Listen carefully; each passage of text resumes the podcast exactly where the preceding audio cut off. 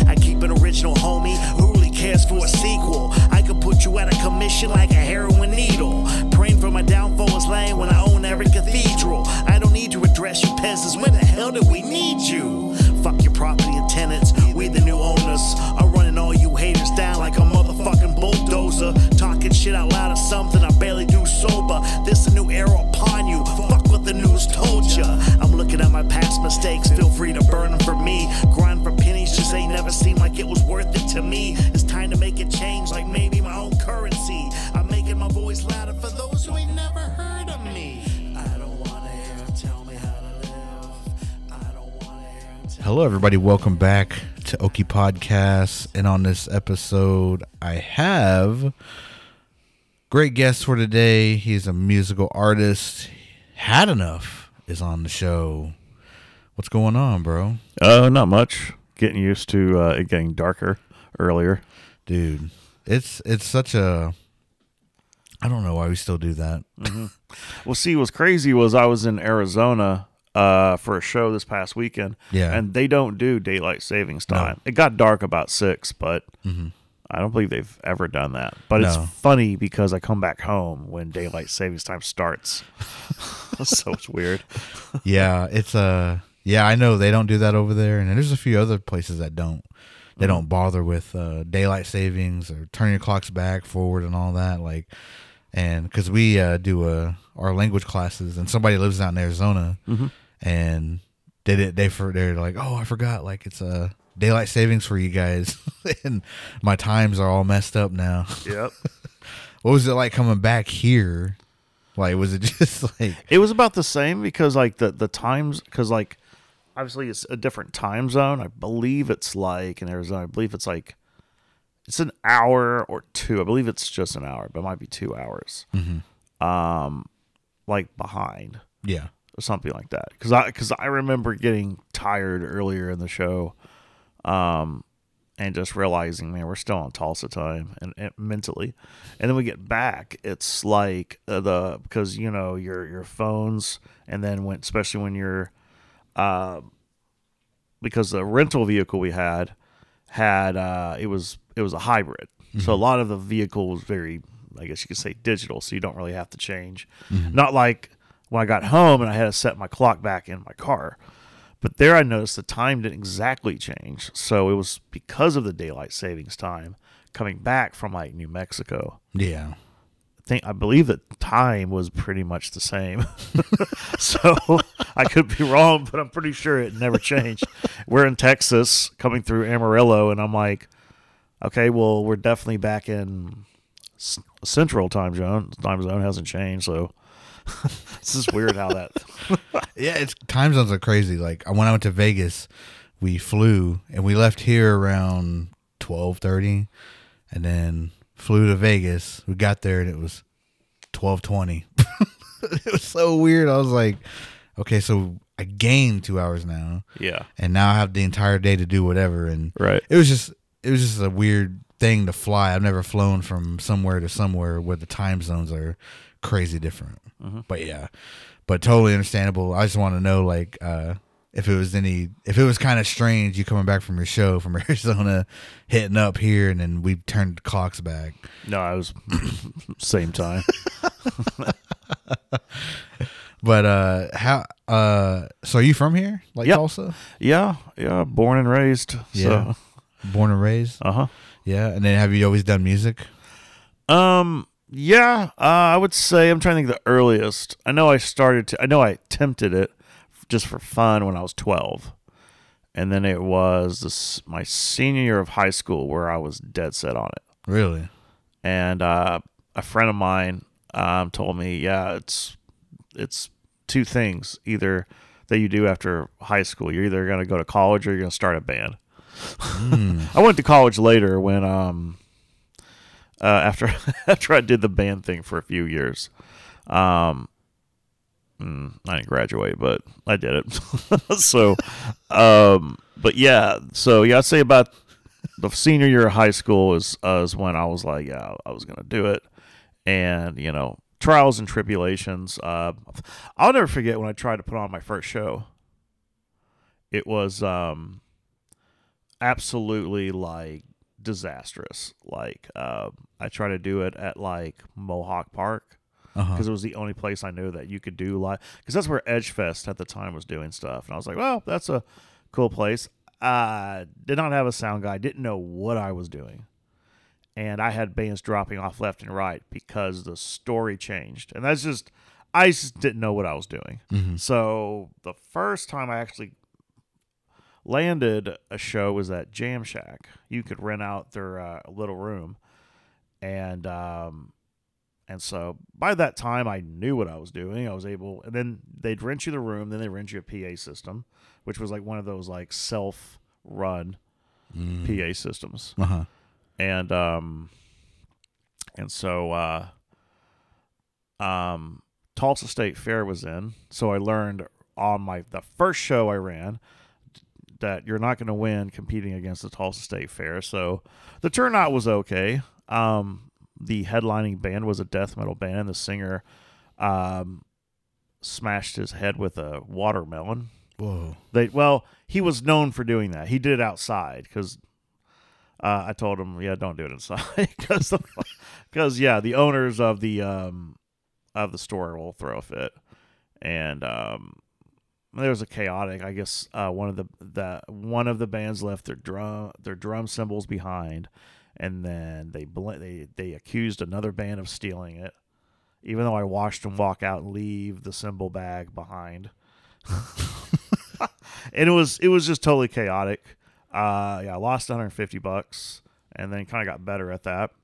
Um, the first show I performed was my first band. It was a coffee shop called the Loft, um, which now it's a barber shop. Oh really? Oh yeah. Uh, Elephant, uh, I think it's called Elf. I should know. I, I go there often.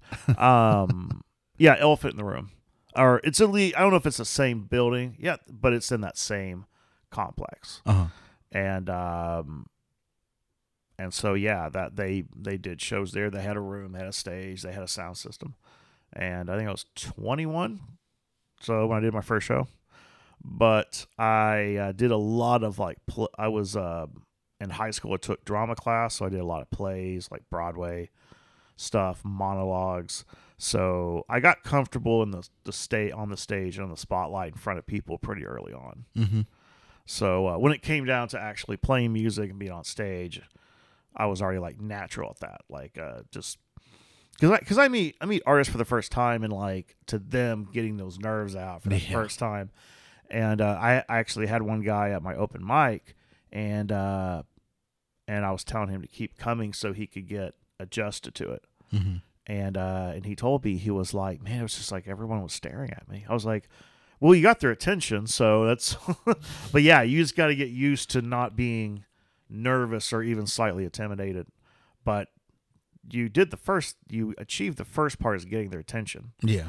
Because especially nowadays everyone is at the bar or on their phone or talking to their friends Mhm. so if you can get their eyes on you then you achieved step one Yeah. so you just have to like not let it intimidate you or make you nervous Mm-hmm. so um but uh yeah that's that's kind of the beginning stages of of of doing music uh like i said i did the band thing for about 10 years learned about merchandise learned about touring um learning that um you know obviously like when you have a band you have different personalities. Sometimes they get along sometimes they don't. Yeah. and so that kind of led me to go solo. And um and so 2008 is when i started had enough uh october 2008 and uh, i just just got more in tune with the the lyric writing. And that's kind of what spawned that and then uh kind of just kind of went back because i was in metal bands and so i kind of went back to a lot of my old hip-hop influences and and then the new hip-hop that i was starting to like discover and uh, it's just kind of all foreign from there. Whoa. 2008 is when Had Enough started. Like, Had Yeah. Enough. Like, yeah, yeah, Bro, like, I didn't know it was that long ago. yeah. I mean, it feels like, I mean, like, yeah, like when I watched you perform, Uh-huh. I mean, you know, like, it's, you weren't bugging out or anything. Like, you, you were just naturally up there doing what you do, Yeah. getting the crowd up there. And, and that was a past show in Owasso that I watched you Yeah. at. And I've seen you at, uh, oh gosh, what's the other place? Um, the, uh, it's by Lot Six, I think.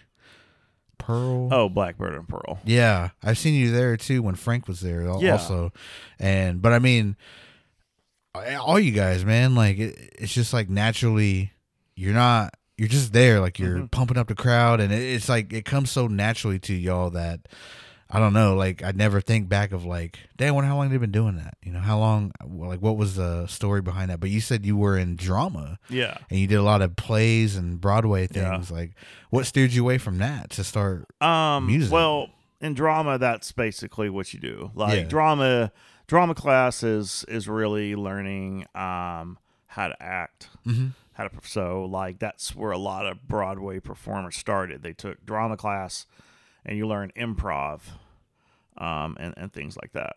And um, and so uh, to me, it was just like they just give you a project. Um, uh, at the time, I was a punk rock kid in high school, so SLC Punk was my favorite movie. Probably watched it a million times. Could recite the whole movie.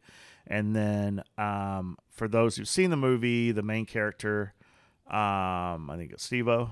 I haven't seen the movie in a while, so now, so now I don't even remember names. Stevo and Heroin Bob, I believe, is what it was. Yeah. And so I would do his monologues and how he was narrating the movie. And so obviously there were certain words I had to take out because it's you're in high school and your your kids performing for your parents and your family. They're coming to to see the performance. Maybe cer- certain school fa- uh, faculty, um, and so um, and that's kind of what I did. And it was funny was I remember getting off stage and then they had the dressing room and my class and then like someone who was from I think a different school um, was like, "Wow, you, you really dressed it up," and the, you know, because I had the spikes, I had the uh, thrift store clothing, and then one of my one of my other like classmates was like, "No, no, he he dresses like that all the time.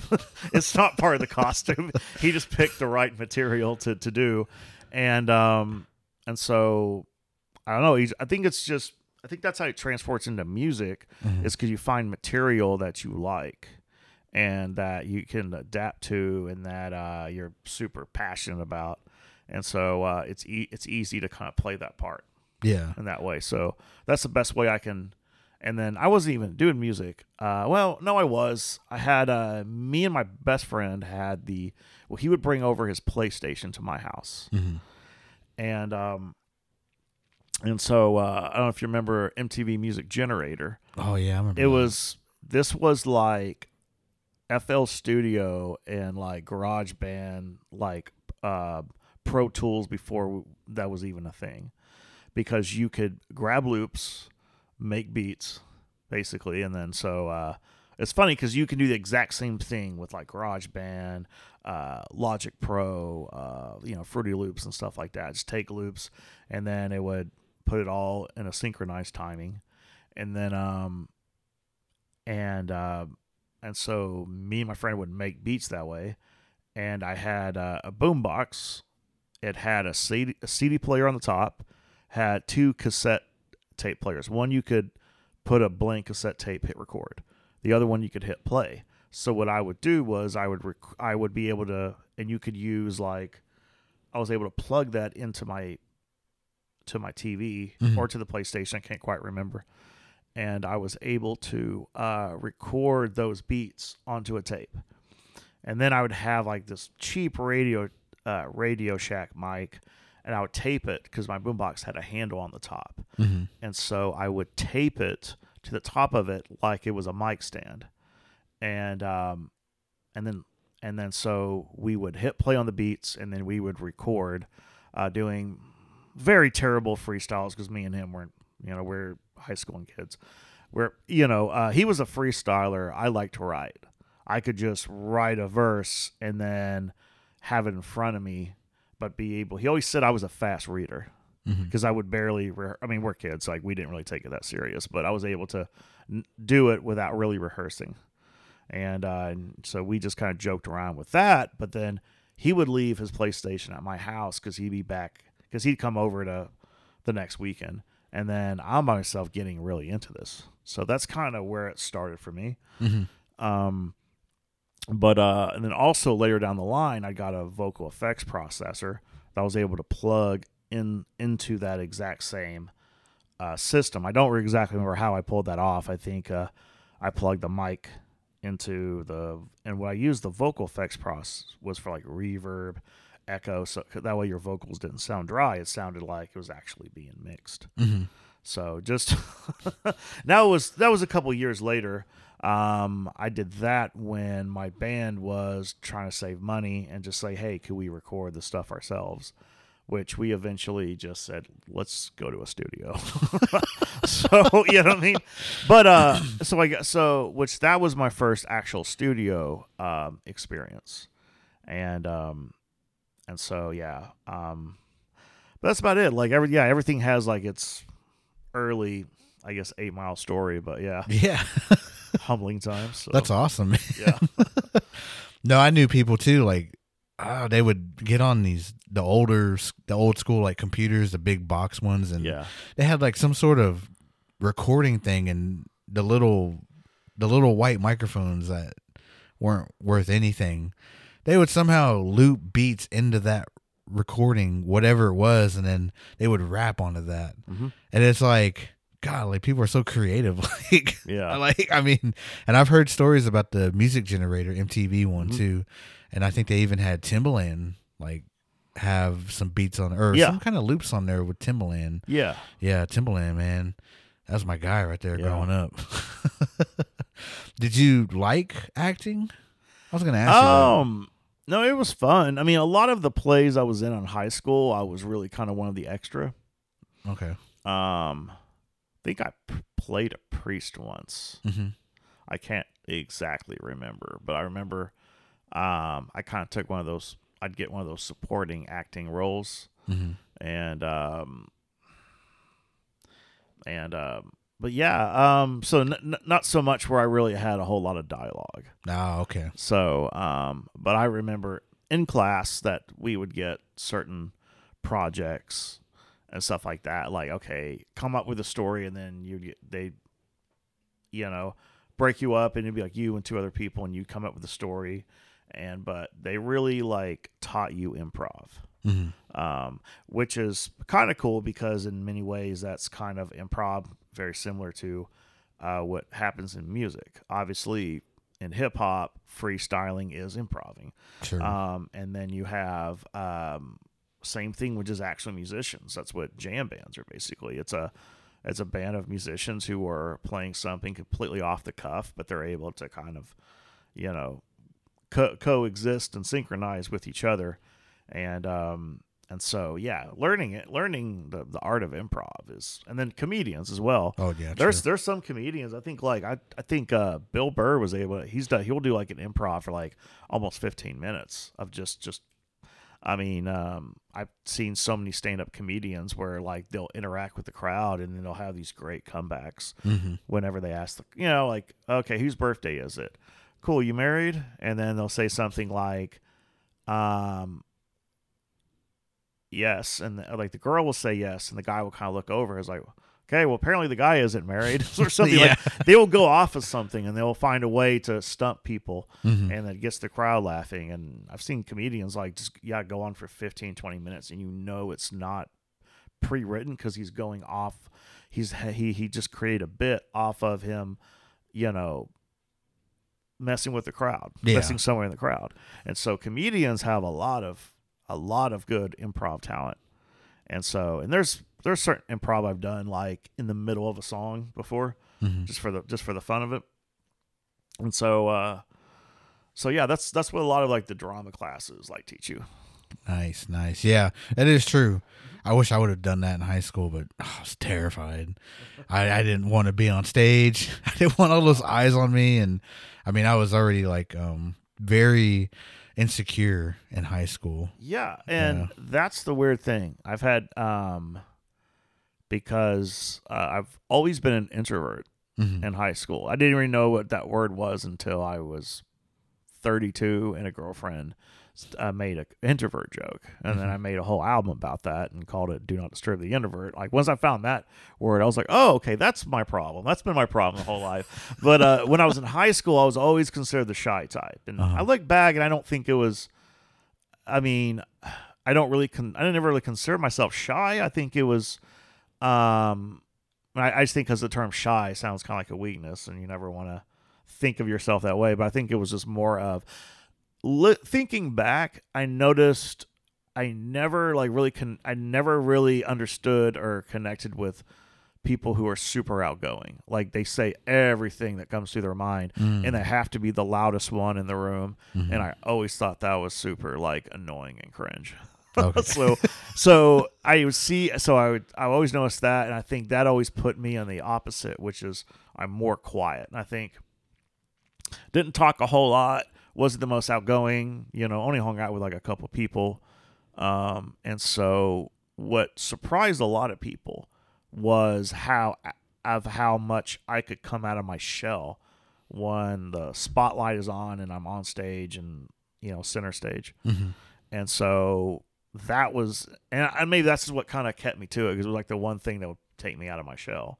Um, and then later down the line, like even doing shows, and then the bartend, you know, the bartender, I'd be like, you know, I try not to like order a drink and come off like rude. I'd always kind of be like, yes, please, thank you, da da da. Mhm. The bartender says, "Why are you so fucking shy and nice?"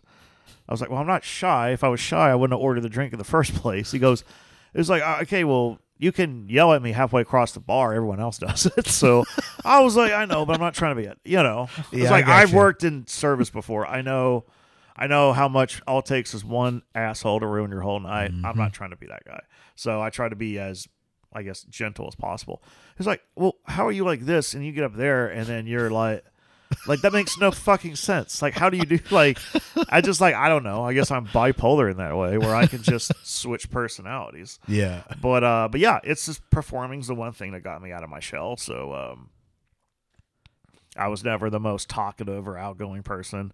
Um, I'm more now than before, but even then, people say, "Man, you're you're you're weird." Like I felt you you you come off like you're mad at everybody or something, and and then I see videos of shows. I see me and behind, and I have that that bitch face, and I'm like, what? You know, and and the thing about it was is this happened recently where it was a uh, a tickle. Uh, I think it was a they did a raffle ticket, Mhm. and my girl sitting next to me applauding, and I know I applauded too. But right then, someone's arm moved, and you can't see my hand, and I look like pissed off, and I don't know why. All I could think of is I was in my head thinking about something else, and I look like I'm just not happy for this person, and I know I was, and I'm think, and then people tell me it's like, "Hey, are you mad at me?" And I'm like, "No, why?" He goes, "It's it's just your vibe." Like, and I'm like, my mind's probably somewhere else. I probably didn't hear you, so you just have to say my name and get my attention. So I have that. I have the introvertness. I have the ADD. I have this being stuck in my head a lot, and um, and so so yeah, with all that going on and, and having to kind of explain yourself to people who might get the wrong impression um and then it's all it's all goes away once i get on stage. It comes i come completely out of my shell. Yeah. so. Well, before your show, it was like I just figured you were really focused on like uh, yeah that's Yeah. that's part of the problem that yeah. too. It's like you're really just trying to get in that zone, right? Yeah. Like because you're set, you got to set up, and then the, you know uh, the DJ has to set up too, and then the merch and all this stuff, and you're just kind of you're just kind of getting in that. So I under, yeah, and I understood that too. I was like, because everybody was just kind of cool and calm and collecting themselves yeah at that show, and uh, it was just like real chill. Yeah. you know, it's just like everybody's like in their own space, I guess, in their heads. but- Mm-hmm. yeah yeah once uh, that's kind of kind of how it is like um like whenever i'm having to bring my own pa system and run sound um i when i get there i just prefer to do that right off the bat get Yeah. set up and then that's out of the way and then i'm like okay gonna go open a tab and go go chit chat and stuff like that so yeah, once the work's done, then I can relax. Then I can just chill, hang out with everybody, and then once the show starts, you know, everything's cool. But um, but yeah, that's that's uh first thing or setting up merch or something like that. Like I, I like to get that like done immediately, Yeah. so it's out of the way. And so uh, What was that? Uh, was that first band a punk band or like a metal band? Yeah, you- Um, that you started or you were in. Oh, metal. Was metal. Yeah. Okay. Um, I did try to. There were a couple of times I tried to start a punk band, Mhm. and uh, just couldn't find the right people. Or if I did, they just kind of wanted to jam. They didn't really want to take the next step. Mm. Um, hmm but um, one um, one dream project that I never got to happen, and that's back then. I have no interest in doing it now. Mhm. Um, was going to be a blues metal band. So Oh. um, what it was was I was gonna do front vocals, do all the screaming parts, hmm and then I wanted a uh, a second guitarist who could sing the blues, and then basically, and that's it. Like every other member would be like a metal musician, but you'd have the lead guitar doing. He would be playing metal riffs, but playing like notes that you would that you would hear like in a a BB King song or something like that Mhm. and then he would sing the choruses real like bluesy. And so that was a, I remember that was an idea, and I even had a couple people in mind. It just that kind of never like came about, but uh, that was an idea of because um because moving on from metal to hip hop, playing in a metal band just got kind of um monotonous. Mhm. It uh for for one, it was just trying to get everyone on board, but everyone just knew what they didn't want to do, and it was it was kind of hard to kind of get everyone to say what they did want to do, Mhm. and uh, and obviously I started to get more inspired by hip hop at the time, so that's kind of what I moved moved to, but uh but I remember just kind of like I felt like there needed to be some type of next step for metal. Because I think uh in the early because this was like you know early to the almost to the you know this is in the 2000s and uh Mhm.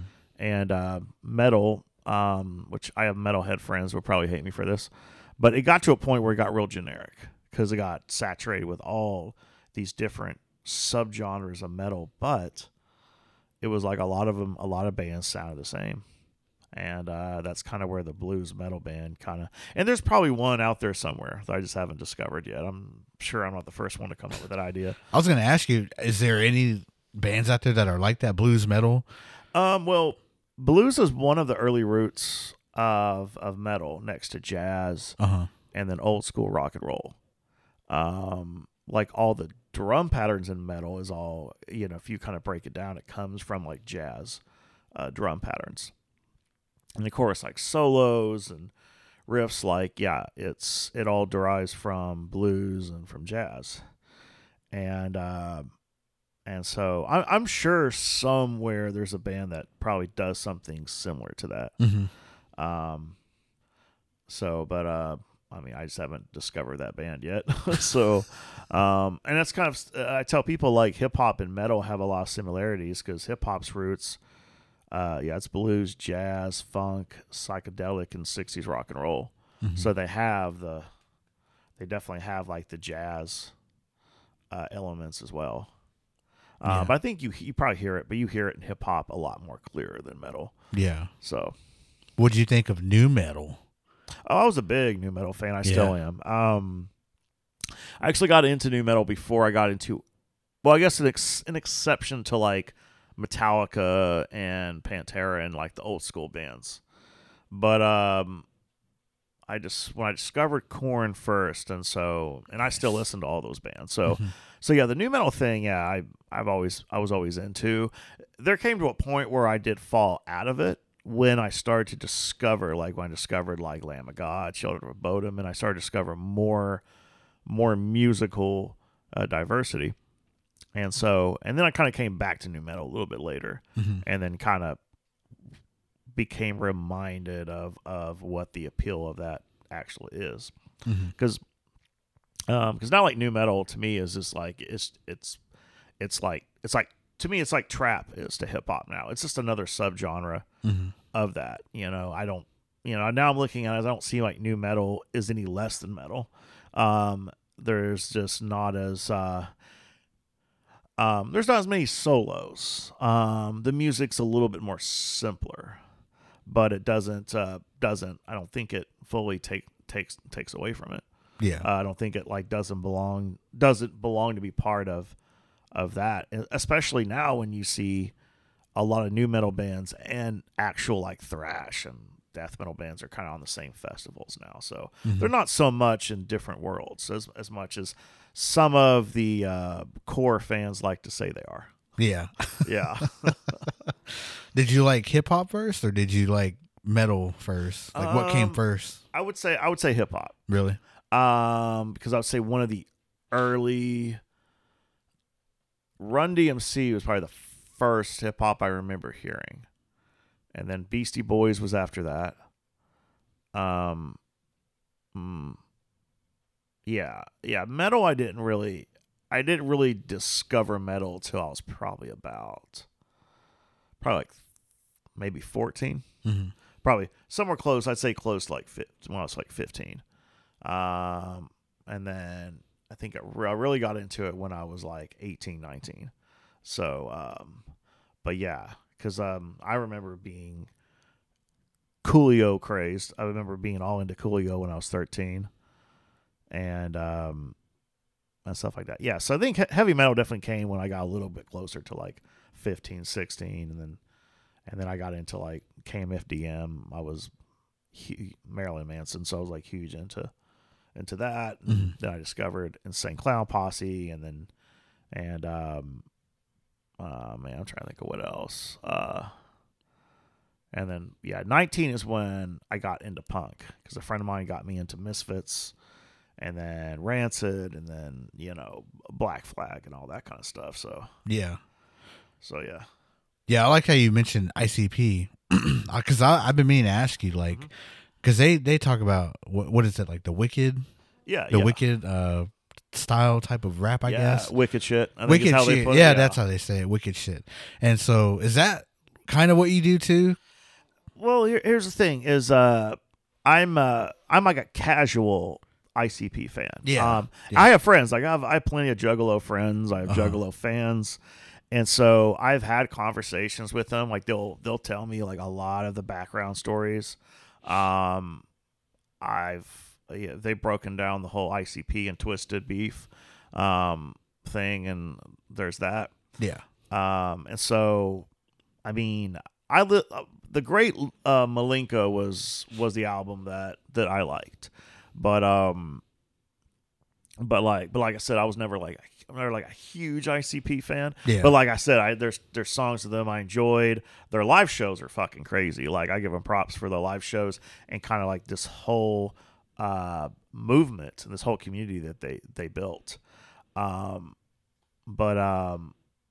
I've got I've oh but I have continuously gotten the ICP uh comparison or someone says, "Oh, it sounds like this mixed with ICP." And the funny thing is is like is this like uh like I said, being being a casual fan, not like a a fanatic, or at least you know, not to to a point of uh of of like I, I said, there's a lot of them. There's a lot of the stuff that my friends have told me that I don't know because I haven't really followed it as as as closely as they have. So, but um, but it's crazy because I've that they've never like really they've been when it comes down to like uh marketing when it comes down to the business side when it when it comes down to like appealing to a fan base they've been an inspiration to me um but as far as music i've just been more ins- inspired by more lyrical Yeah. uh, MCs and stuff like that. Uh, but when I first started rapping, people say I sounded like E40, and then and E40 was just never a rapper I really listened to, and um, and stuff like that. And I've got all kinds of like comparisons. There's always a rapper I, I I don't normally listen to, so for me to slightly sound like them is highly like um coincidental. it's just a coincidence because it's like it's not like I must sound like this Oh, guy yeah, or nothing yeah. like that. So Yeah. that's kind of the the funny. This this is kind of one of the the funny elements of that. Yeah, well, like uh, I mean, like there's a lot of elements in what Yeah. you do, like because you bring in uh, metal, of course. You have a song where you scream, Mm-hmm. uh, hip hop. It's real lyrical, and then you know more of like, uh, I mean, just like October, like you said, like you Mm-hmm. like to drop albums in October, and then it's like the hauntings and Mm-hmm. we the show in October too. You know, people Yeah. had masks on and Mm-hmm. everything, and so, um, so that's why I asked that. Like, uh, is it was it kind of like influenced by I guess the wicked shit I've been Um, want, but Maybe a little bit. Little Uh, bit, I mean, yeah. I'd say probably a little bit. but I mean just- it's pieces from everything too. yeah, yeah, just not as much as probably people will think. yeah. I didn't really um, hear a lot of it, but Yeah, I heard so much from you know your set Mm-hmm. and from past to then or to what I was at in Owasso, and I mean it was just like you know there's more there's always new music and then you know it's a great following Mm-hmm. and you know it was just uh it was cool to see man Yeah. it was really cool to see in person again yeah. because uh like I said before I I saw you at the uh the Pearl whatever we said the Uh, Blackbird. yeah. Yeah, Blackbird. Sorry if I get that wrong. Uh, but no, but yeah, Blackbird on Pearl, and uh, yeah, I mean, you know, it was uh, it was cool to see you for that first time, Mm-hmm. and then see you again with like new material, and just kind of get more in tune with it, you know, but Mm-hmm. because that was more of a personal type of show, Right. yeah, in Owasso. Yeah. yeah. but that was uh but yeah, that was that's what I want to ask you uh, like what pieces were grabbed and then what influenced everything I guess into what you do now, you know, like Mm-hmm. from your first album how many albums do you have? oh shit. Um. I know you started in 08. Yeah. Um I, I didn't there's not really a, like to me it's just like, you know, you can you can put together a project, Uh-huh. uh print, print it out on CD, press it and all that stuff. But I, I would definitely say like I didn't really put out an album till 2014. Really? Uh reason being is because I don't consider it an album unless it's been fully uh just you know, there's been the distribution isn't full. Like not just printing a CD and giving it out, but I mean like, you know, it's on iTunes, it's on, you know, Spotify, uh, so it's distributed out there. Yeah. But it's also available on CD and other things. So um, but also I look back on some of my past projects. I'm like, ah, that was a demo. Let's forget about that. so the first album I put out was called "Wake Me Up When the World Ends," and that was 2014. And I just I uh, put that out completely by myself. And then 2015 is when I put out "Do Not Disturb the Introvert," and then that's when my former label Mugen Music had formed, and I was the first album that they released, which I learned a lot about releasing albums, marketing, how to how to how to build a, a marketing a marketing campaign for singles, videos, and albums, stuff like that. So, um, and I put out quite a few through there. There's a few projects that I got to release under Sony Orchard, and um, and then um, let me think. What's I'd have to I think I think it's at least like I would say at least uh six six or seven albums maybe, Mhm. and I think but a couple of them were like EPs. So I'd have to I'd have to count each one. So let's say let's say Wake Me Up When the World Ends, Do Not Stir the Introvert, Nihilist, uh, let's see, um, that's what Nihilist. Then there was Mood Swings. Then there was Open Wounds, and then I remember that because that's when 2020 happened. And then uh, Stir Crazy, that was the one I put out while during lockdown. and then um, shit, what what happened after? Oh, and then Echo Chamber, and then after Echo Chamber, Unholy Vibes. Okay, so eight. So the album I'm putting out this year will be nine. Yeah. Nice. So so just one away from ten, and that's the, that's the goal. So is that retirement after that or no, no? it's it's just ten's that number. okay. You know, the Ten Commandments, the top ten. Uh, Uh, you know, your your uh, you know your favorite ten. So nah, um, I'll retire once I've hit twenty.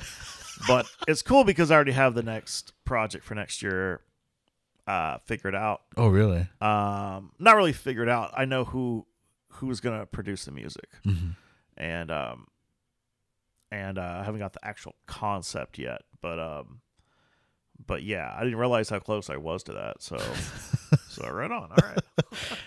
now I do. Do you still make your own beats? No, um I haven't made my own beats in many years. When I Uh-huh. first started I did, and there were a couple there were a couple I made that um were fairly decent. There were a lot of them that I just I don't know what the fuck I was thinking. you know, so um I'll never forget the day I was like, you know, what I really what I really need musically I can't pull off. So um and so I'll never forget when I started going to other people Mm-hmm. and then um and I think my music really I know I remember recalling my music getting better because I had someone that was a little bit more skilled in making beats. And uh, so everything else kind of started to kind of come together just a little better. Hmm um but um I've wanted to like buy some equipment and then and then take a lot of time to like learn how to do it hmm while getting other beats, but um, but I haven't come down to that conclusion yet. So, but uh, no, I like getting beats because for me it's a lot easier because I'm very collaborative, Uh-huh. and at least I don't have to sit there and question if it sounds good, you know. Yeah. So, or if this is going to work, or, or what have you. It's uh, very much like, um, so it's very much like okay, uh, everything sounds good. I can, you know, I don't have to second because I'm already second guessing whether if if I like the way this is written down, do I like how this syllable was delivered. So. I don't need that like in the music process entirely. So the less second guessing, the better. Yeah. always, man. I mean, Yeah.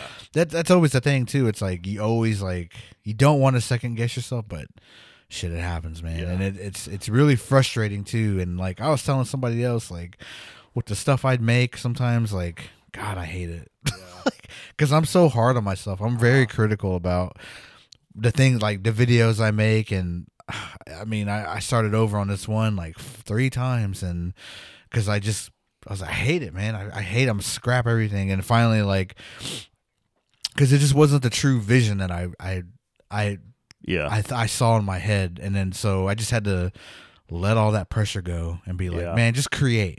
You know, just Right. do it. Just just do it and let it flow and see what happens. And so, I mean, that's I have to learn that too. I'm still Mhm. learning that. yeah. It's rough, man. Yeah. And then, so you're on album number nine, Uh huh. and last year was Unholy Vibes, Mm-hmm. and this year is what's the album name? Chasing Ghosts. Chasing Ghosts. Now, why is it called Chasing Ghosts? well, um, uh, real simple. If you uh, Google the the meaning of chasing ghosts, and Mhm. so it's very. Um, where I got the idea from was um, I was um, I was at home with my girlfriend and we were watching um, The Dirt, which is the Netflix movie that was based on Motley Crue. and um and so in that um I, I fucking love that movie I, I know it's like i know people say it's like oh there's so many parts they missed out and i can go on a whole nother rant about that it's, it's a movie you you can't put everything in a book in a movie so there's a there's a narrative um elements to it in which you have to kind of stick to, otherwise it doesn't work as a movie. Anyway, that's besides the point. So the Nikki Sixx character in in that uh, he keeps talking about how the family came from and all this kind of stuff. And uh, he kept saying, "I've always been chasing ghosts." Like he used that phrase uh, a, a couple times in the film, and this kind of stuck with me. And uh, I remember looking it up, and the way he said it, I already had an idea of what that meant. And so it was in in in his context was him trying uh, to rekindle um, like his past. Like obviously he had a bad relationship with his mother and and I think he I think he had abusive stepdad. I can't quite remember.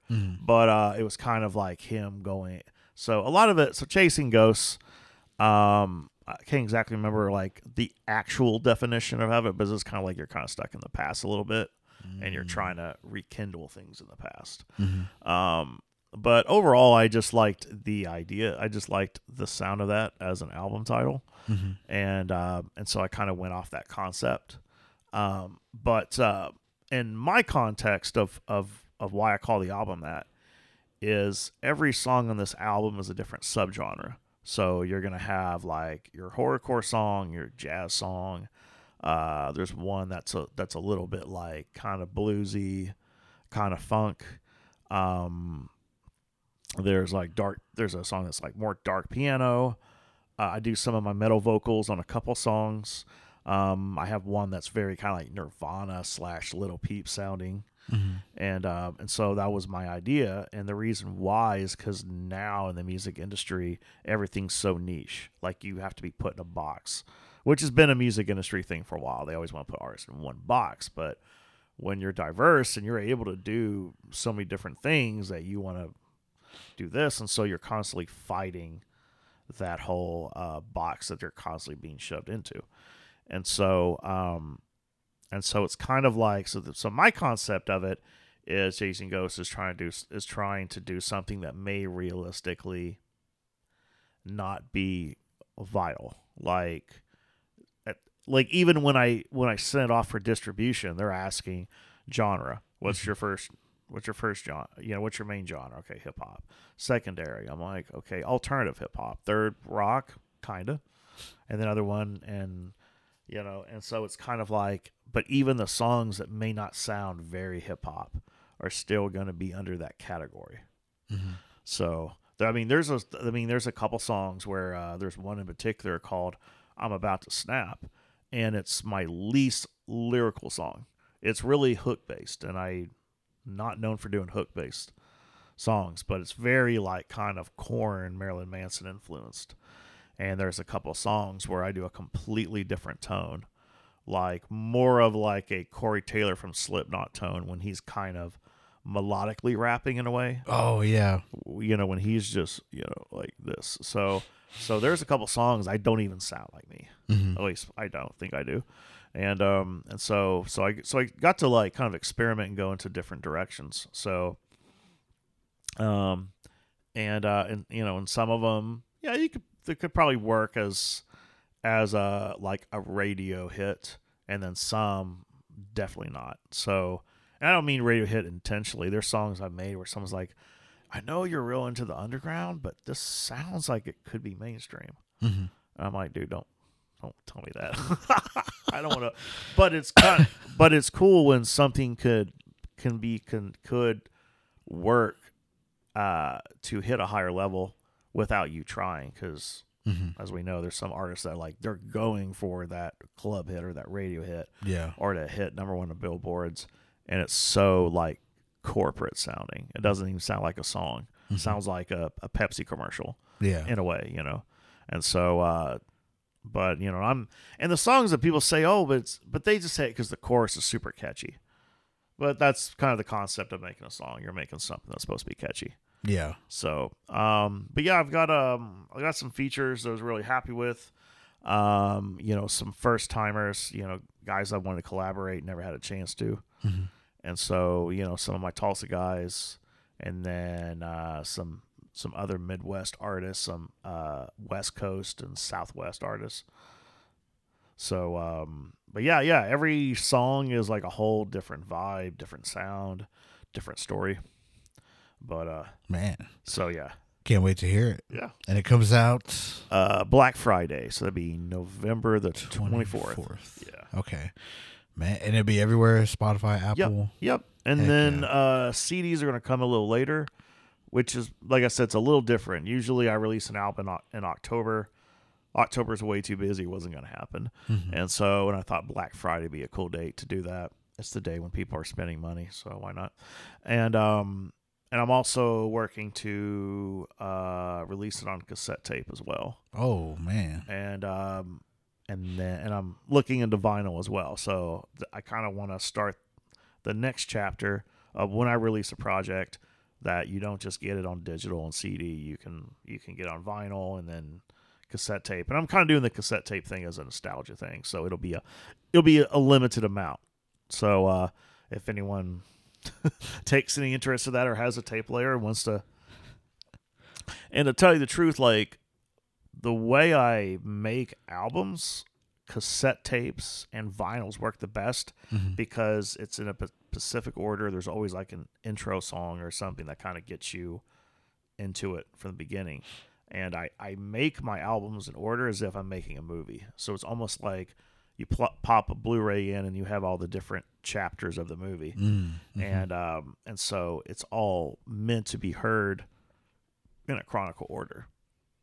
And um and so with cassette tapes with vinyl obviously you can do it on cd but obviously with cd you have the option to skip tracks and all that. And so um and so i've always orchest i've always structured my albums in an order that's kind of meant to hear it in that order if that makes sense Yeah. yeah Yeah. Kind of like, um, well, for, for one that pops up for me is uh, that Kendrick Lamar.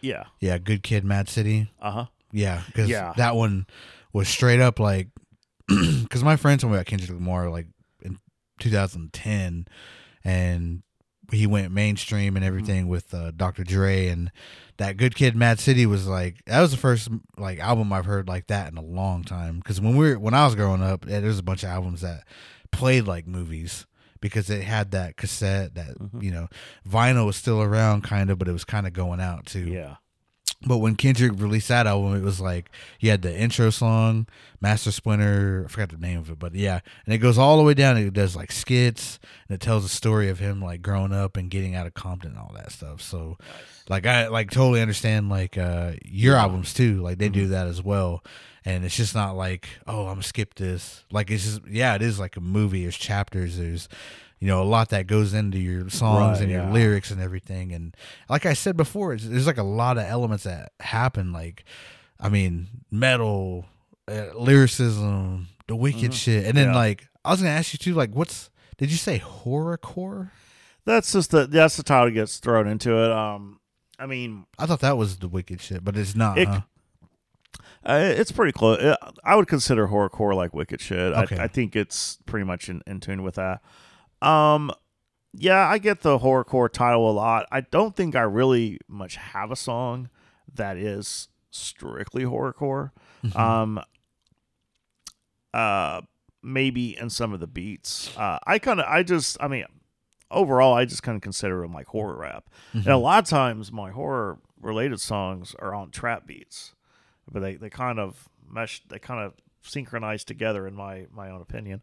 Um, but yeah, I'll get the whole horrorcore title. I mean, you do one song that's like dark and and you know related to some you know a horror movie kind of concept, and then all of a sudden, yeah, you're a horrorcore rapper. You know, there's um, Yeah. and it's funny because of all of everyone I know in the underground that does like dark rap, which is the other uh which is the other subgenre name that I think I'm noticing that these artists tend to stick closer because I think in dark rap you can go in different directions. Horrorcore just sounds like okay, all your songs are about chopping up bodies and, and shit like that. You know, so Yeah. you know, and then it's funny because when you hear that, you uh, me, I automatically picture uh, a, a killer clown with an axe running in a forest looking for victims. Uh-huh.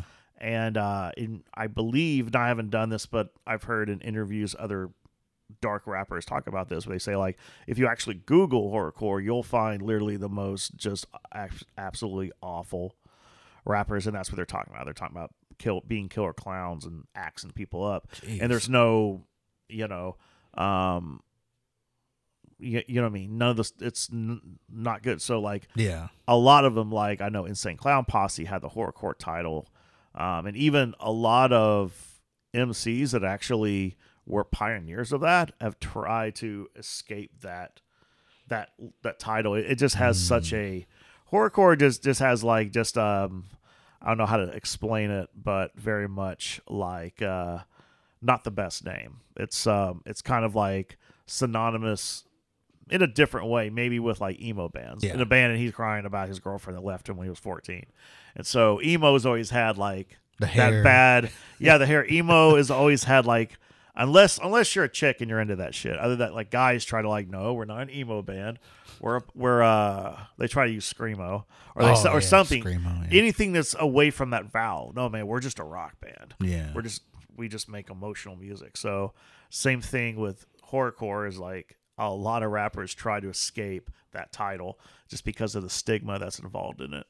And um but um but yeah, but uh and for me and uh I actually did another podcast the other night and I was kind of explaining it. Mhm. And um for me is like when I do like dark rap or, or horror rap songs, um, those are the only times that I'm not being uh it's not a true genuine story Yeah. uh, when I um, and uh, and I even I, I can't remember some dude on Instagram like told me like, well, it's not true to hip hop for you to be rapping about things you're not doing. And I was like, okay, dude, there's a part in the line where I talk about levitating somebody. Okay, I'm not David fucking Blaine or whatever that guy's name is. You know what I mean? Like, this is obviously fantasy. Yeah. I'm not, you know. And the tr- and the tr- the truth of the matter is, is like when I write these songs, I'm I'm in my my battle rap m- mindset. Mm. So I'm really just talking about battling some, you know, some other, you know, rapper or something like that. I'm just going overboard with with the punchlines. But I am a big horror movie fan, and so like like I have a song called Bloodbath and Beyond, which in that I'm basically playing a character who's a combination of Pinhead and Jeffrey Dahmer. And uh and in the chorus I do quote uh Hellraiser. Um and um and then there's Wizards of Gore, and then I'm I'm basically just describing, just going through some, you know, going, you know, going through like, in my mind, I'm t- I'm thinking about going to a mall and just wreaking havoc, um, but that is based on a movie called Wizard of Gore, which was a magician who does the whole like saws the girl in half, but it's real. He's actually really killing people on stage. It's an old 70s movie. It's completely like cheap, cheesy. The blood is way too red. You could tell it's fake. So so there's a lot of there's a lot of movie influences I've had. So if, so I don't have any any recent ideas or life experience, but I'll pop in a movie and then I'll have an idea and I'll and I'll write it and I'll play one of the characters. You know, so um so I mean like I have a song called Track Murderer. I'm basically playing Tyler Durden from Fight Club. Oh, nice. That's so I'm portraying myself uh in that. But um you know, so um so yeah, I remind people of that. It's just like that's that's really like me playing a different character and none of this is real. So but when you hear other songs, if I'm talking about anxiety, depression, if I'm talking about I'm not telling a whole story, talking about like some rough time I went through, that's all real. So that's when I'm telling the truth. That's when I'm uh talking about things I did go through and I did do or I did experience. And so my horror rap songs is it's kind of like I I compare it to a mainstream rapper who raps about the club and getting chicks and popping bottles and stuff like that. Sure, like yeah. they do that for fun. yeah. I do that for fun. So, Okay. so to me, it's like it's me having fun. It's uh, and half the time it's comical. Like like I have a song called No Breaks. I have a line that says um um uh what was it like? Some of the lines in there, like some of them are serious, and then some of them are just me just saying some comical stuff, just to kind of get, you know, the song itself doesn't sound like it doesn't sound like, you know, like a Lil Dicky song that's supposed to be funny, but there's certain lines that like it's reactionary. It's gonna get reaction. Yeah. Um, you know, so you know th- things uh you know things of that nature like um speaking of which there's a there's a couple lines and here's another piece about me is that um there are certain lines that in my songs that come from a conversation I've had in life and uh, I'll give I'll give you a couple in a song called No Breaks there's a line that I say uh, roll a few blunts I ain't the smoke a bong type and truth of the matter is, I don't like bongs. I'll smoke blunts, joints, pre rolls all day. Um, I never like bongs. I just don't like doing it. It's just like, hey, hit the bong. And I'm like, all right, fine. But the reason I did that was, um, there was uh, there was a lady friend of mine, long time. This is years back, and uh, she used to dye my hair, or I would we just hang out and shit like that. And uh, and I think she was she was dyeing my hair, and then she had this tiny bong, and uh, and I and I hit it and all that kind of stuff, and uh, and I know like the weed she gets is, you know, she doesn't get any of the of like what was that called like the K two Oh, stuff. yeah. I knew it wasn't that. I even asked her. She goes like everything she gets pure. I hit that, and then um, before I knew it, I was having a seizure Whoa. and uh and it was probably the most i think i've only had one i think it was one, the only other seizure i've had it was an intense one i literally felt like i was in outer space but i was going at like literally like the s- faster than speed of light it was intense and the next thing i know uh, she's waking me up and she said i was about three seconds from throwing you on the floor just to wake you up because your because my eyes was like in the back of my head and then I kept asking, I was like, "Is there something in that weed? Like, what the fuck? That's never happened." And then, um, and then she texted her friend who was a nurse, and then told her every little thing. And she goes, "Yeah, the dumbass forgot to breathe, so or something." So I guess when I smoked it, I, but at the same time, like, I just hit it like I would hit a bong. So I don't know exactly what point I went wrong. And so, uh, so after that, I'm like, no, I'm good on bongs. I blame it on the bong. I, maybe I didn't breathe, maybe I didn't. So, but, uh, but at the same time, I never had. I was. It was never my thing. Yeah. Um, I just, for me, I don't feel like getting that stoned. So, so that's my background story on that. Um, there's a line from uh, a song called "Still I Want More," right? I said something like, um, and there's actually two different lines. There's one where I talk about uh, I'm like an onion with too many layers to peel. Some girl like back in the day told me that. She said, "Getting to know you, you're like an onion with too many layers to peel." I looked at her. I was like, "The fuck's that supposed to mean?" you know what I mean? So it was more of like, and uh, but I think it was similar to, and then, and then, um, and then she told me, "Well, it's just, it's trying to get to know you is a little tough. I feel like there's this wall. You have this wall."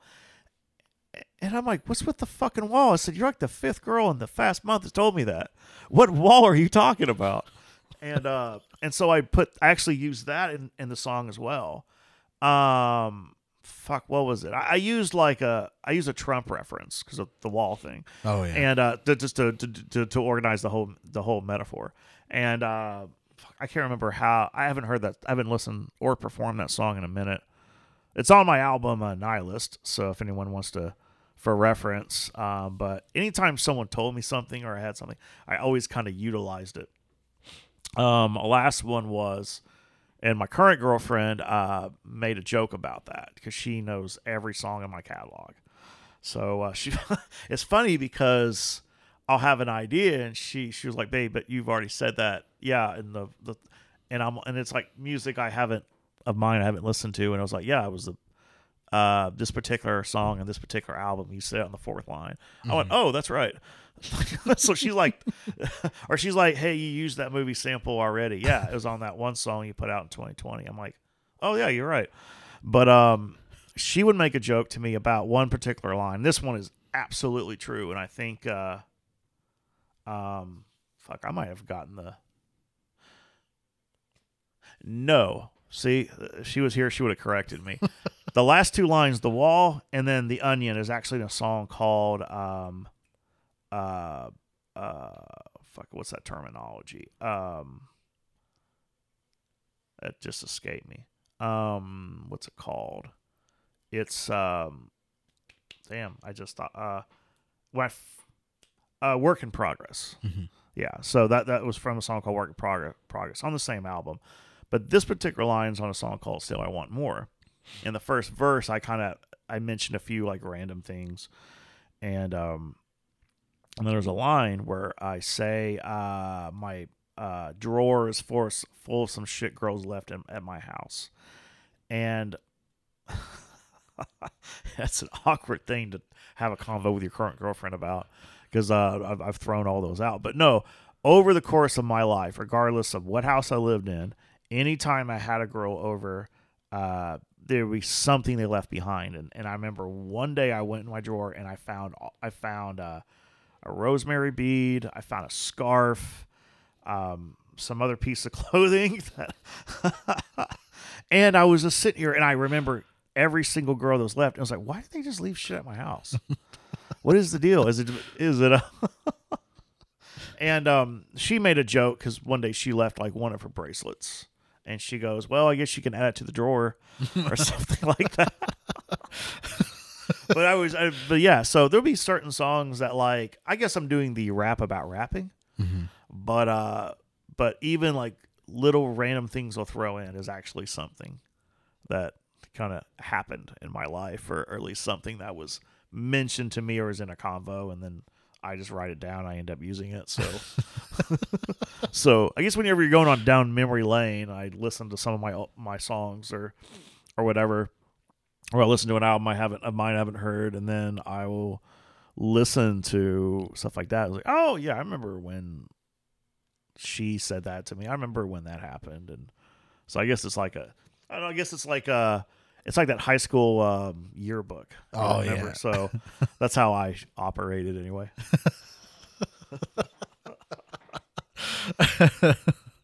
And then you mentioned, uh, well, like real quick before we uh, end it, but Yeah. you mentioned uh, you battle rap, battle rap too. Yeah, well, uh, briefly, um, I did it backwards. Like in high school, like obviously in high school, like everyone, everyone was a freestyler. Every, I mean, everyone like wanted to battle rap, especially when Eight Mile came out. Oh, that, that everyone wanted to do it. So I remember goofing off with our friends, like you know, in the cafeteria. You know, we, you know, we were we were all terrible. None of, I mean, back then, none of us could wrap our way out of a plastic bag. So, you know what I mean. But we're just joking around. Nobody's like trying to like body somebody or nothing like that.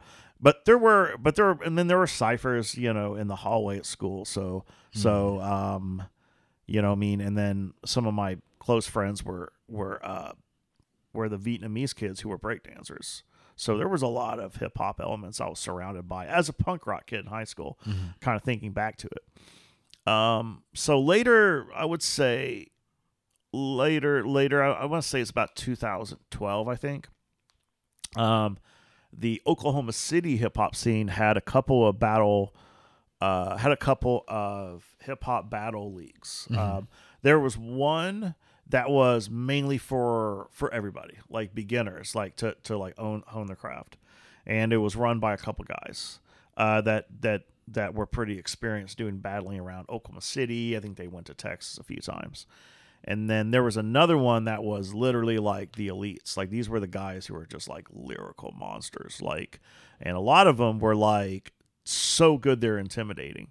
And um and I wanted to I didn't really want to like fully full time do battling, but I wanted to kind of just for just for progression purposes.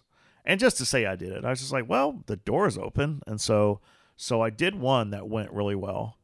Um and then I did another one that I wasn't that crazy about. Mm-hmm. So uh the second one I didn't prepare that much for and it wasn't the first one was at an event. So I was more hyped. The second one was at a park and it just kind of felt like a hangout. Like they're cooking burgers and everything like that. So it, it didn't really feel like you're in a battle. You felt like it was just you and a bunch of people Mm. joking around and stuff like that.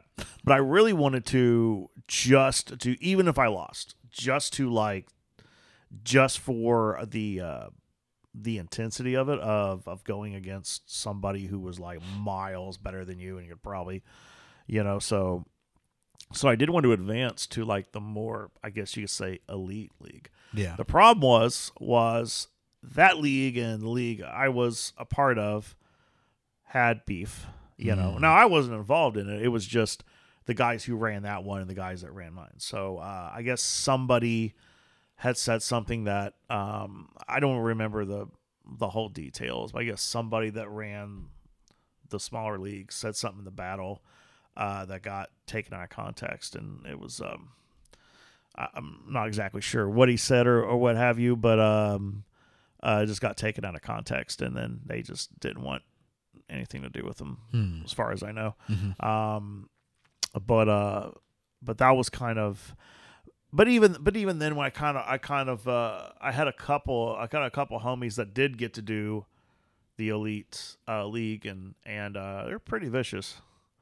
Like uh, yeah yeah, if you choke once, it's it's a whole thing. Yeah. Yeah, so they're definitely and I didn't I didn't have any fear in jumping into that just to just to just just to do it. But uh, I did a couple and then I kind of got the experience I wanted out of it and I realized I just enjoy doing music more than spending a month figuring out how I can wreck somebody's life or something, wreck somebody's self-esteem. So uh but uh but I still kind of but I watch a lot of rap battles and so lyrically I get inspired by a lot of them.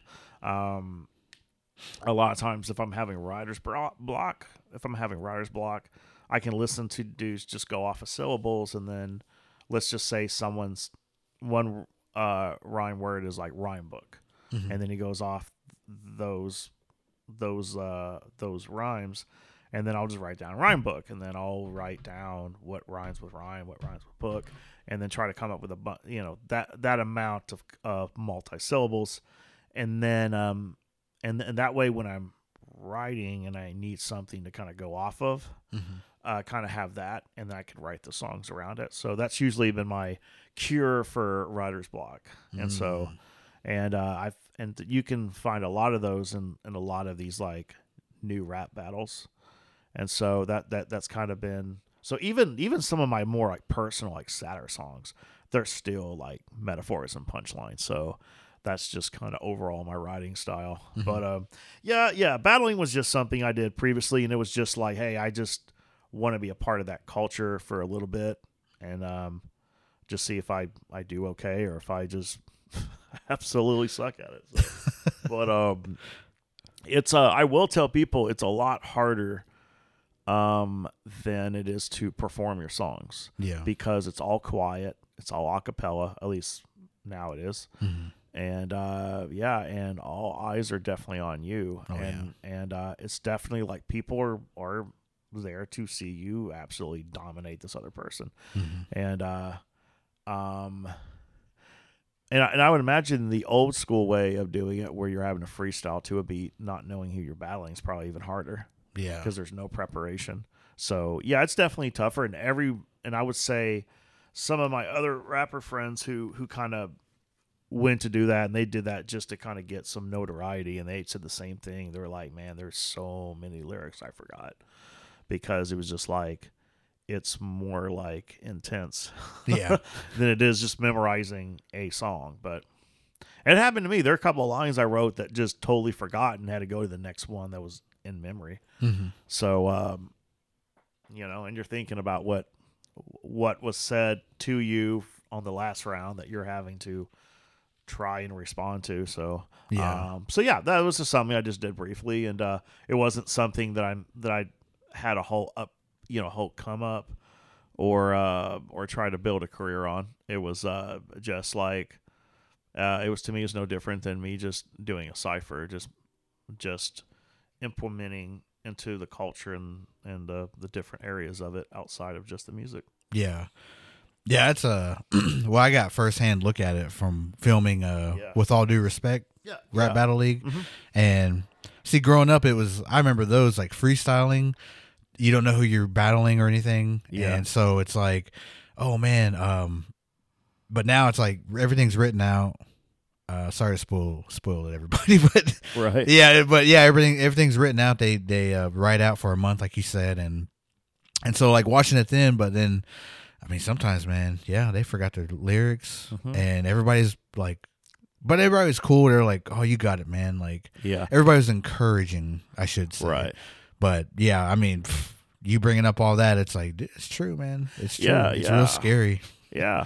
And um, yeah, and there's there's some guys. I mean, there's a few homies of mine that jumped in, and and some of them were pretty natural at it, and then some of them I know just kind of wanted to do it because it was it, it it was definitely a good thing for uh um I guess exposure. But there's there's some you know there's some friends of mine that did it. And I was like, man, I think I think music. You know, I tell them I think music is kind of more your calling because because a lot of this battling just definitely requires you to be a little bit more savage than maybe you really are. so Yeah.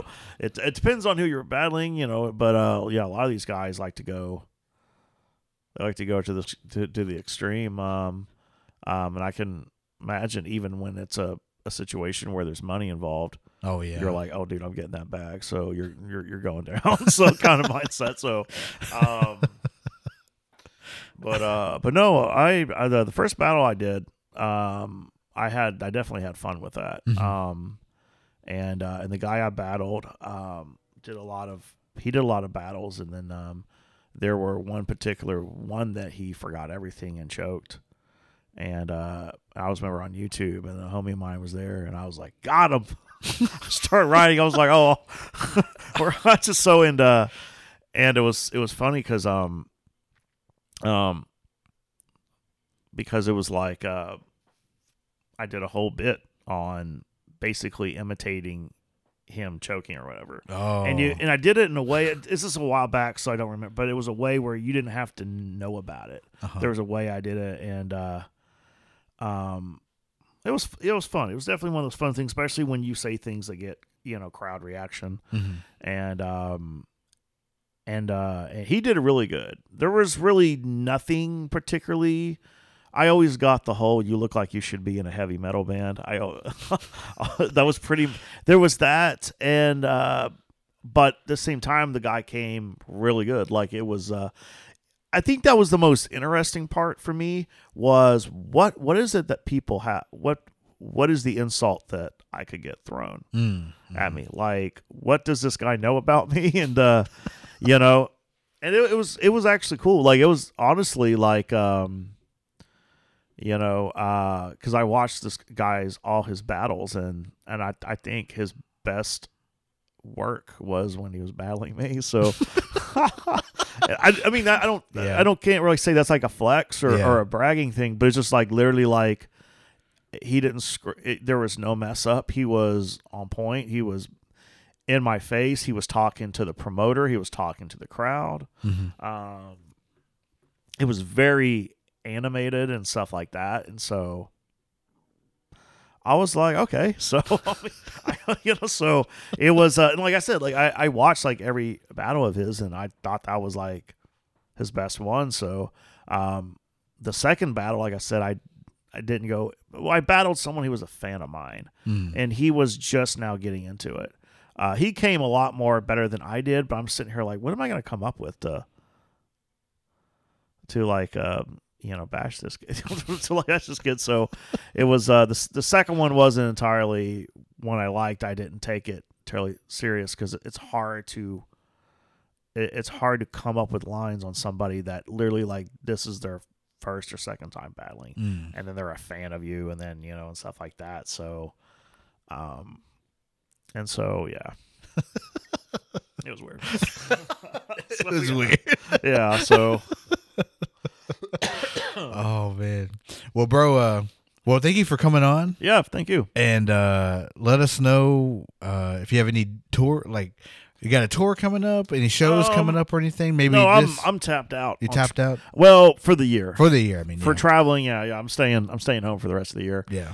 uh yeah there will be tours um next year i know i know me and a couple people are talking about one in june um there might be there might be like a, a short one in either april or may Mhm. um i know i know i'll be traveling just a little bit i think uh, uh yeah i want to do a little bit more in south in the southwest um you know uh, i definitely um heard great things about you know new mexico like gallup and albuquerque and Mhm. i've yet to perform out there i've only been there in passing Mhm. just to get to arizona and back or or las vegas and back so um so yeah, there'll be uh, but there's also parts of the Midwest I like coming to. So Yeah. um, I'll I'll I'll do at least probably two tours next year.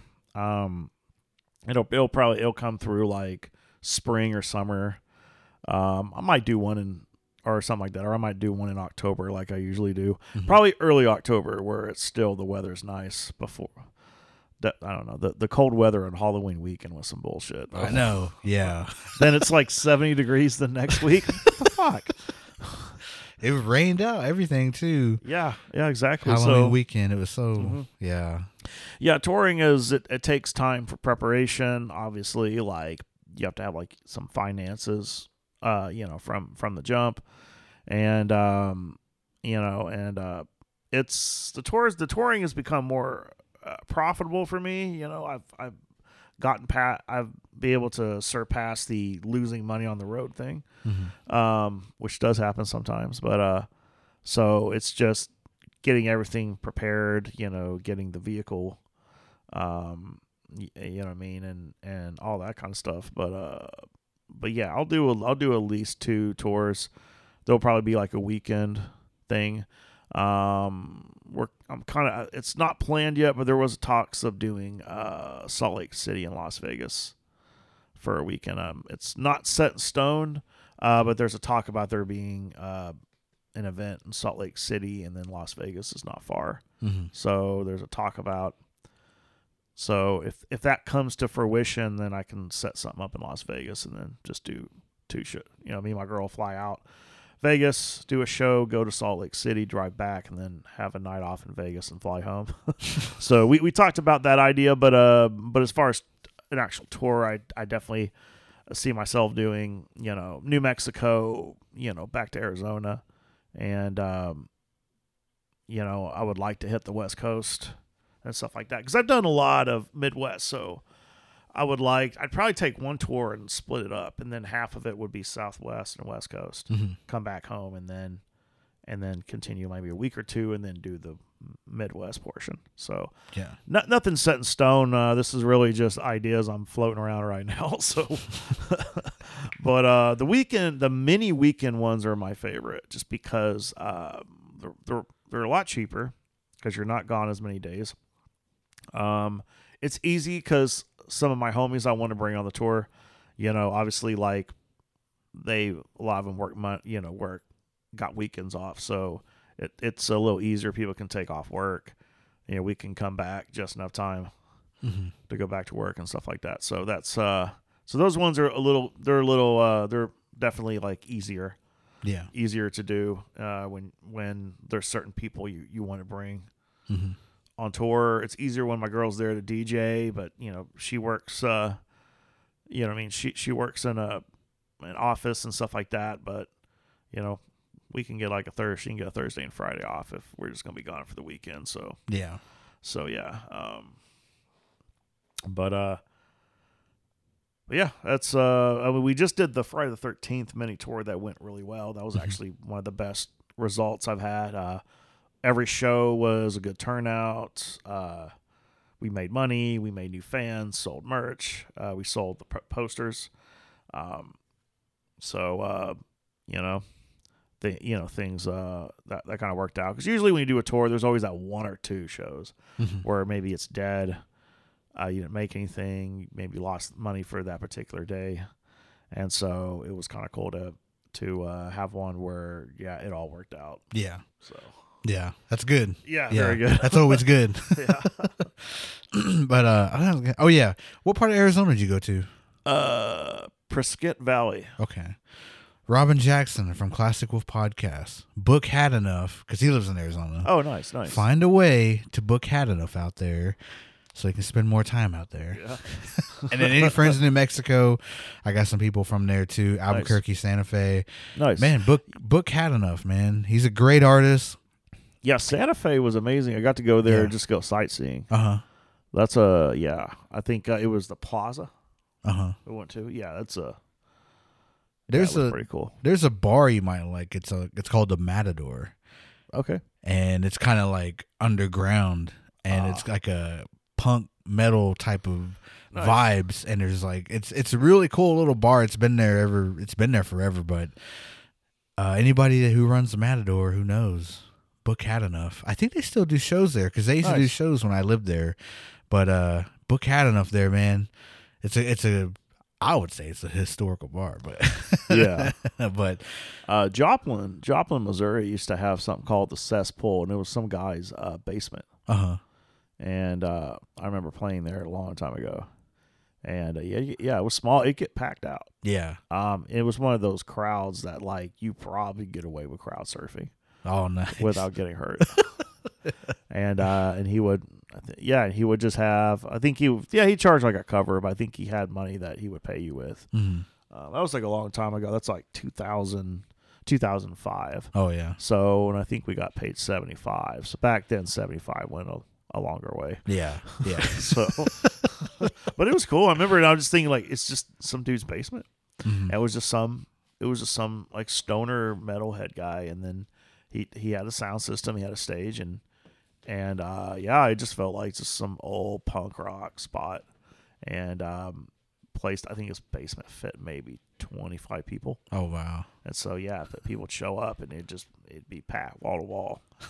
So That's awesome. Yeah. And um and your new album Chasing Ghosts comes out November 24th, Uh-huh. Black Friday. yep. So everybody get ready for that. And are you doing a show that day too? Or that yeah, night maybe? yeah. I'm doing an event. Um, I was originally going to do do what I usually do, where I put the album release show the day it comes out Mhm. or the day after, and uh, and usually like the CD is available and all that, but the that's not going to happen. Mhm. And then um, a couple of my Tulsa artists are on the album unfortunately aren't available that day, so Mm. it just felt weird for me to have it on that day and I don't have them for us to perform our song. Okay. So we're probably to do that at open at the open mic probably sometime in December Oh. uh, when the and the CD be ready by then. So I'll just do a different release date for the CD.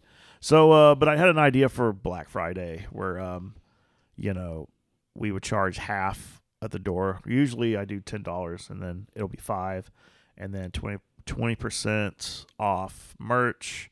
Have free food, kind of for the Thanksgiving festivities, and uh, so I just put up, you know, underground hip hop lineup, and then and then we just kind of do like a Black Friday sale kind of thing nice. with everything, and then um, so yeah, And where's that at? uh, it'll be at Full Circle Lounge. Okay. Full Circle Lounge. Yeah. Awesome. Well, everybody, check. Oh yeah, let them know where to follow you and Okay, everything. easy. Everything. Easy, easy thing to do is go to hadenoughmusic.com. That's my website, and it'll link you to everything. Um, or another easy way is just go to, uh, I would say the easiest one to go to is Instagram, which is at hadenough918. And then if you go to my link, you'll see my Linktree, and that'll link you to everything uh, that I'm on. So from Apple Music, Spotify, Facebook, YouTube, Twitter, X, or whatever it's called now. Um, yeah, YouTube, uh, the latest single or the latest album. So if you're, um, and uh, I have a, I guess they call it like a drop link. That's in there too. We'll Mm. take you to a website called Songwhip, and then you can choose which platform you want to listen that song or that album on. Mhm. Um, and then you know the website. I have a mailing. I have a mailing list. Um, mer- merch shop. I'm in between merch shops right now, but I think I'm gonna get back on Bandcamp and do it that way. But I sell so much merch at the shows um, that I hardly have much inventory to have a merch shop. Um, so I'm constantly having to order more merch. Ski masks and beanies sell really fast.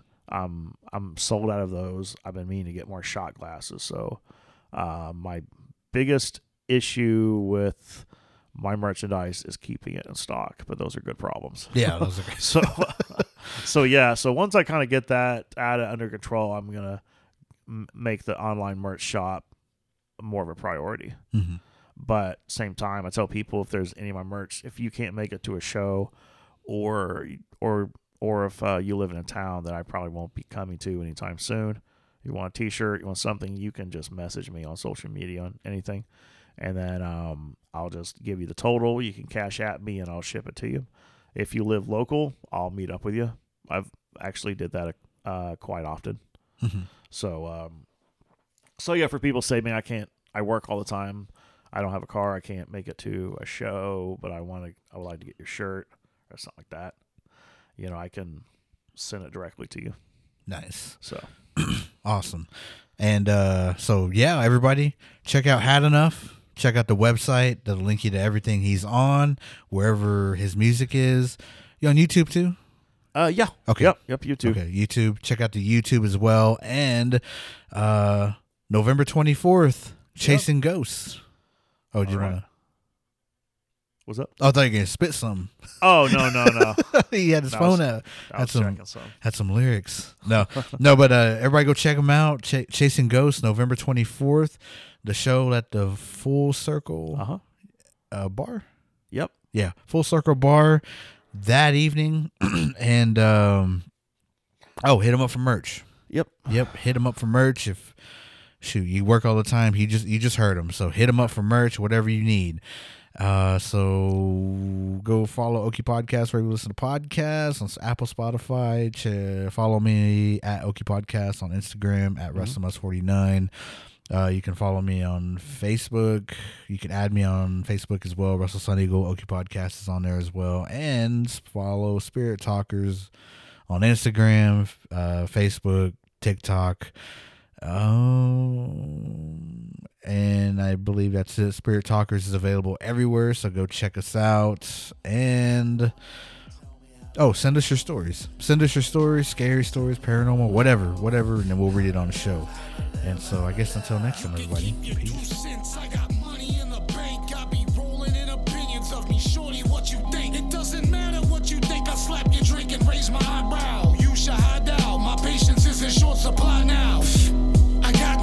waste on these dumb cats. I parry your approach and